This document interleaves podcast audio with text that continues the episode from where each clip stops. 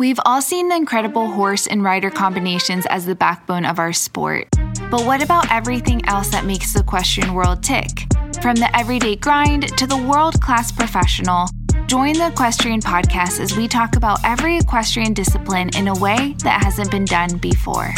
Now, here's your host, rider, trainer, and influencer behind my equestrian style, Bethany Lee. Hi, friends, and welcome to the Equestrian Podcast. I'm your host, Bethany Lee, and this is episode 204. Our guest today has decades of experience of law enforcement and personal security in Wellington, Florida. He founded Gold Shield Industries, which offers high net worth clients security at both Wellington showgrounds and their personal farms, as well as corporate events all over West Palm County. I thought it would be interesting to have him come on with his years of experience in a very horse prevalent community in terms of security. So, without further ado, please welcome our guest today, Jay Hart. Well, I would love to hear how you first kind of found yourself in the equestrian world because I have a feeling it's a little bit different than maybe some of our guests we've had on before. Yes, it sure is. So I, uh, I'm a retired police officer. I was a police officer for 30 years. During my tenure as a police officer, though, I did have a stint in the mounted unit. So I was on a horse. I took care of a horse. I went to the police Olympics and really fell in love with horses at that time. Ironically, because I did live in Wellington, I had a lot of connections in Wellington, and a lot of people knew that I was in security industry. And I was just approached by a a homeowner out there, somebody who owns a, a large farm, and asked me if I could basically just start uh, securing their property and uh, driving through their property and making sure everything is safe with the horses and uh, with the people that live there, et cetera, et cetera. And that's kind of how I got started, just because of my default, what I did for a living, and the fact that I actually lived in Wellington and knew a lot of people and uh, was just asked to do this. Okay, so rewind. I am so interested about your mounted experience. Like, how did you get into it? What is that process like to do that? Like, do they just ask if someone's interested, or like, how does that even come to be, and and who gets to be a part of that? Yeah, so it's kind of crazy. Um, the way how I got involved was I was working the streets, and it was uh, Christmas time, and I saw the mounted unit. They were patrolling the parking lots of plazas during uh, the holidays. And I just thought, you know, I've never been on a horse before, but that looks like a cool job. Yeah. So at the time, it was probably several months later, there was an opening, ironically, in the uh, unit, and myself and 15 other people applied for that for that uh, position. And so basically just interview you and it has a lot to do with personality, how you treat people, how you talk to people, your appearance and um, has nothing to do with your ability to ride horses because they wanted to teach you their way anyway. And sometimes once I got in and I was chosen, they, they had indicated that it's better that somebody doesn't know how to ride a horse because they come mm. typically with a lot of bad habits and those habits are hard to break. So I went in green and I was just wide open to learning how to ride a horse and how to, uh, to, to be safe on a horse, but yet if I needed to be in crowd control I was um, I was taught how to do that as well with the horse, and basically using your horse as the extension of yourself. Oh, that is so cool. I've always been interested in that because it seems like those units are like so needed but so specific and I figured there was it's not like anyone and any everyone could just be a part of that unit. So that's so cool. Right. Yeah. So it was fun. I, I was in there for several years and then uh, you know, being in the sun every day because my assignment was actually Jupiter Beach. Um, gotcha. So we were on the beach almost every day, and it, it just took a toll.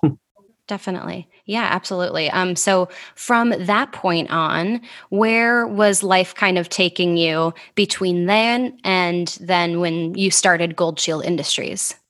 So I had only been a cop for about four years at that point, three or four years. Uh, then I went back to road patrol and from there, I went into Colombian money laundering. I went into narcotics, undercover work, um, and I did uh, mostly Colombian money laundering. And I did that undercover until I was promoted to lieutenant. And then from lieutenant, I was promoted to captain. And at the end of my career, I was the captain uh, in charge of Wellington. Wow, that's amazing. What, I mean, what kind of sticks out in your head as like some of the high points and and the reasons why you you know, love your career and kept doing what you were doing? And what were some times that were major challenges? So the challenges, I would say, uh, was internal.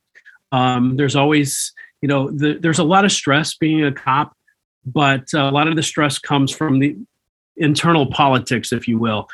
You know, a lot of, uh, what should I say, very dominant men and women in that field. And so there's a lot, sometimes there's friction, there's competition, somebody's trying to get a position. So I, I would say that the low points are, you know, some of the friction that went on that we had to see. Um, the high points was, you know, when I was probably in Colombia money laundering, and we were able to, you know, week after week take a million dollars off the streets of drug money, and, mm. uh, you know, following these different people around from Miami to West Palm Beach, and that was probably the the, the most fun I had on my career. Definitely. Um, tell me a little bit about Gold Shield Industries and how it came to be, why you decided to put that together? So, uh, somewhere along the 15th or 16th year of my career, I was asked to, you know, secure one of these farms and and basically just drive through and and be their eyes and ears as security. So I realized at that time I really needed to start my own company. Um, and then I was hired by a very high profile rock and roll legend who I still have as a client. And so I had all these retired cops that were looking, you know, to do something with their downtime since they were retired. So um, I reached out and, you know, at some point my company grew to about 20, 25 retired cops. And all these guys were, and girls were people that I've known for 20, 25 years. I knew what they were like on the street. I knew how they handled people. I knew their their personality, and I knew that they would fit in with my philosophy as far as Gold Shield Industries. So that's really how I got started. I which kind of came to me, and then you know I was able to build a company from that, and and beginning uh, and start getting more work from the different people within the community. What would you say are some of your like main services that you provide? So the main services is basically executive protection, you know, where we are with someone that is high profile or high net worth, and they just want us at their parties, um, whether it's a jewelry party or a party on a farm, they want uh, a presence there of security. So that would be the majority of what we do. It's just being having a presence, whether we're in a suit and tie or we're in a polo shirt that says Gold Shield Industries on it. We'll uh, we'll be there, and it, because we're all retired law enforcement, we know what to look for. We know how to uh, just kind of stay in the background and observe. In your in your experience, what would you say you know goes behind the scenes to create a top system like this? It's mostly knowing what to do and react when something happens. We know mm. something happens if there's a fight, if there's somebody stealing something then we don't even have to think twice about what action we're going to take next. Without security, the average person doesn't really know what to do next other than call 911 and you know time is is not your friend when you're dealing with crime and you're dealing with something that's happening right now you need someone to act now and you need them to know exactly what to do and so with my staff and myself whatever happens we've probably seen that a dozen times in our life, in our careers. We don't even have to think twice about what we're going to do. We just do it. We act upon it. We we will make something happen. And you know, we will at some point probably call 911 to get the law enforcement involved. Right. But until that time, we will secure the scene. We will make sure that everyone is safe, and we'll get people. Um, we know what to say when we do call 911. We know how to get the cops there faster and uh, and get something done and we can describe in more detail what's happening because we're not as nervous as the average person because we're used to these events. We're used to things happening very rapidly very quickly and we're having to articulate it over the radio you know when we were you know on duty. So now it's just a matter of articulating it uh, over the phone to a 911 dispatcher as to exactly what's happening I don't know about you, but I think I spend more time focusing on my animals' nutrition than my own. Since 1985, with roots dating back to 1842, Manna Pro has been committed to providing high quality, nutritionally wholesome feeds, supplements, and treats for your animals. As a company comprised of animal lovers just like us, Manna Pro understands the desire to provide your animals with the very best. Their passion is happy, healthy pets, and they are the trusted trusted partner in providing just that. If you haven't checked out Manna Pro before, make sure you do. Their website is mannapro.com, M A N N A P R O.com. I get all of my treats there. My horses absolutely love them, but they have other stuff for other animals, not just for horses. So make sure you go check them out. They are absolutely incredible. So thank you so much, Manna Pro. All right, let's get back to the episode. With all of your experience in Wellington, what would you say is the importance of security and uh, you know for farms and horse property in in regard to I mean what type of barn you know would need these type of services? Who would be kind of your ideal client especially since you have been a part of this scene for so long so I guess the ideal client is someone who has very expensive horses on their property, has very expensive tack gear, and they they don't want to take a chance on anyone coming on their property, especially if they're in competition. You, there's a lot of well, there's a lot of competition within the in, horse industry, as mm-hmm. you can imagine. And there's been instances instances where your horse has been drugged, and then when you win a competition and they test your horse, somebody has come to property the night before and slipped your horse something that's going to test positive. So that's one of the reasons just to keep your horses secure to make sure nobody ever gets over that fence into the barn and gives your horse something that is going to make them test positive. Uh, so that's one one reason. The other is just to secure all your tack gear and to make sure nothing leaves that property that whatever you have stays on the property because once something is stolen it is so difficult to get it back whether it be a horse or tack gear or or uh, equipment. Definitely. Yeah and i think that that's kind of the reality of having someone like you versus um, you know cameras can only do so much um, at the end of the day. Either you know something had been done or something was taken. Cameras don't do all that much for for that for those problems Right. And what we suggest when we come on the property, or if I do a, a, a quick survey, we always suggest everyone take take pictures of everything they have all their tack gear uh, saddles and, and bridles and the horses and any tattoos that are on the horses uh, the equipment write down serial numbers anything that we can trace and, and, and actually track down in the event that something does get stolen it's just easier it's really hard to track down something that has no VIN number, has no markings, has no way to identify it. whether it's a motorcycle, little scooters, whatever it is, we the more information, the more pictures you have, the more markings you have on it. That if we do come upon it somewhere, like at the horse show, then we can look at this picture and say, you know what, there's that that little star that they have underneath the uh, the fender. There it is. That's the same scooter. That's the same motorcycle. So anything like that, we try to suggest to do just to you know what's yours is yours you want to keep it and in the event that it does get stolen you want to be able to get it back yeah that's good advice um, are you on the showgrounds a lot or are you primarily working um, you know at the private farms both both I, I, do have a client that i do go to the showgrounds on the weekends um, she's high profile so i'm there with her from time to time but yeah, so I, am very familiar with the showgrounds and, you know, again, several of the farms within Wellington area.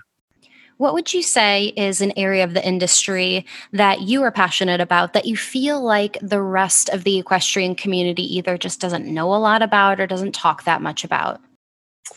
It's a good question. Um, you know, not to expose anything, but I, I think it's a lot of times, as far as on these larger farms, when you do have people living there, sometimes the enemy is from within. And, you know, when I go onto a property and check a property, a lot of times it's not so much to make sure that somebody is not coming onto the property, but it's also for those people living on the property, if they have any issues, if they need uh, if they have a question or if they've seen anything, then they can approach me because they see me. Um, and they'll say, Hey, Jay, last night we saw this happening, or this car drove by, or we noticed that the horse is going to the same portion of the, the same part of the fence, the same area, night after night. We're thinking someone is feeding the horse mm-hmm. and maybe mm-hmm. trying to lure that horse out. So it's it's a way that the people on the property can also, you know, they can communicate with me on a daily basis if anything happens as opposed to picking up the phone or just forgetting that I'm actually around. And that's why I do, you know, the, the, the, clients that I do have, I'm on their properties every single day, whether it's in the morning or at night. They always know that I'm coming through and they can always approach me and talk to me about something that they've seen that isn't quite what right or something that uh, uh, they haven't seen before and they just have questions. You must have you must like see so many wild things in your time. um, are there any like are there any like stories that you can share? Oh. Not not details, but anything crazy that's happened? Oh my goodness. Yeah, when it comes to the horses and and that that particular industry, I don't really have a lot of stories other than, you know, there's, you know, people have stolen things, they've they we've gotten them back. It's it's been kind of crazy how they got away with it and um, mm-hmm. you know so i won't go into detail with that because i don't want any of my clients to think i'm talking about yeah. them any incidences but you know i you know as a cop there's so many different things that went on um, you know just finding you know $500000 in cash in the middle of a house that's empty you know oh those are things that are yeah. just you know just crazy that there's so much cash out there when it comes to money laundering would you say overall I mean, like, what would you rate Wellington as far as like safety goes? Because I feel like sometimes for um, us equestrians, we're, you know, a little bit in a bubble in the sense that um, we kind of like stick to the, you know, same neighborhoods and the same restaurants and then the horse show grounds. And we're in this little horsey bubble um, and kind of forget that. I mean, it's like a, a major you know area with a lot more going on than just equestrian. So well how right. would you how like what are your two cents on that? Yeah so um, i can say confidently that wellington is one of the safest cities in palm beach county. And i know that only because i i've seen the statistics. I know the statistics. I was a part of those statistics as far as gathering them and presenting them to the council Council at Wellington. Um, so I know that, in fact, Wellington is one of the safest cities in Palm Beach County.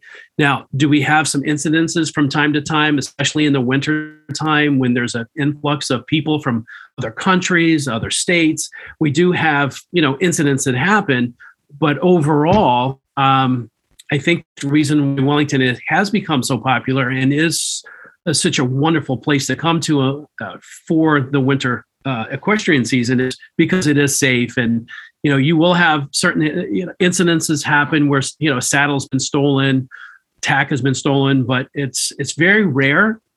So it's it's it's very safe. On a scale of 1 to 10 it's a 9.9 wow yeah, that's that's definitely good to know. Um, I am rarely there in the summer and even fall, as are many equestrians kind of hightail it out of there. But is there like a huge i mean obviously there is you like you were saying a huge influx of um, people that come in for the winter season kind of starting around thanksgiving through april may. Is like what do you notice in wellington when that huge dynamic kind of shifts with um, the rest of the year versus you know kind of the equestrian circuit? Well it's fairly simplistic but it's traffic number one. Traffic is uh, uh, increased obviously restaurants are full, mm-hmm. wait time is longer. So there is a lot more activity. It doesn't make it in, in, um, unbearable at all.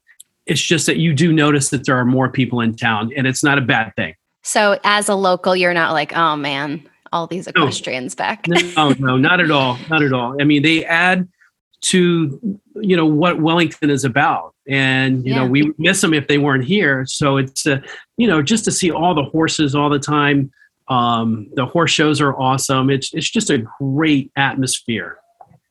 Definitely. Well, Jay, thank you so much for taking the time and sharing your story and all of your expertise. Um, I think that that is so amazing what you've done and what you've put together with Gold Shield, and I wish you all the best. Thank you, Bethany. I appreciate it. All right, that is all I have for you today. Thank you so much for tuning in. If you liked what you heard, please take a minute and write a review on iTunes. I would so appreciate it. It helps people like you find the podcast, and it helps me get some killer guests. Thank you so much, and I will talk to you next week.